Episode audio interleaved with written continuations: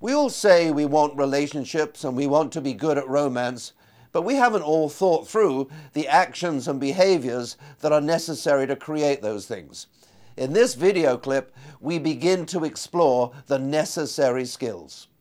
Let me do David's you know, learning here, because remember, I have no inherent people skills. Everything I've learned, I've learned you know, along the way and from my spouse. Let me tell you what I've learned from my spouse. I've learned that what the key to listening is actually remembering.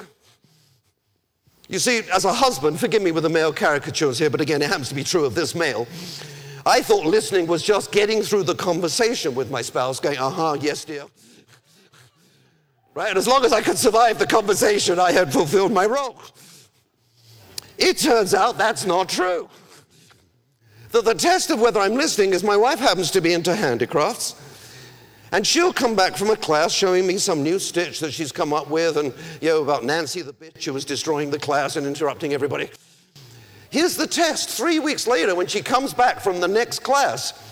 Can I, without being prompted, say, by the way, how did the teacher like you know, your new stitch?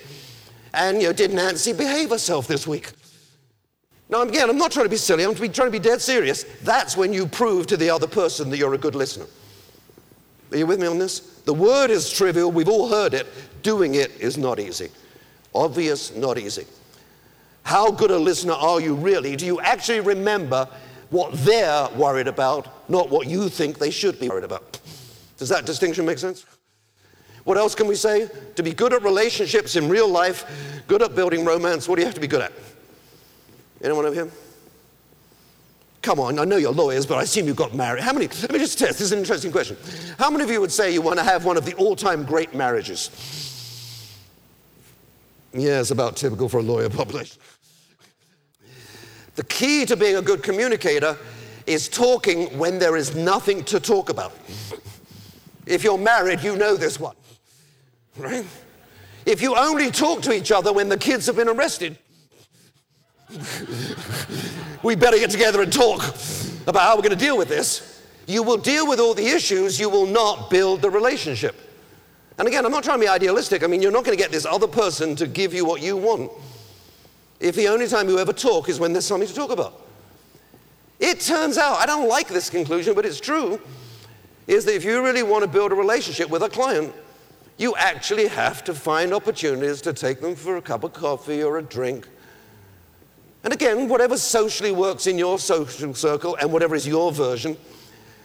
And I'm not saying this is morally required, I'm merely saying it's the way the world works. And if you want the benefits, you put the work in. So there you have some beginning ideas. Your task now is to complete the list. What do you think are the key actions that make someone great at relationships? If you wanted to set out to build one of the all time mutually beneficial, mutually respectful marriages, what are the things that you would have to do to earn such a great relationship? You need to know what those actions and skills are so that you can bring them into your business relationships.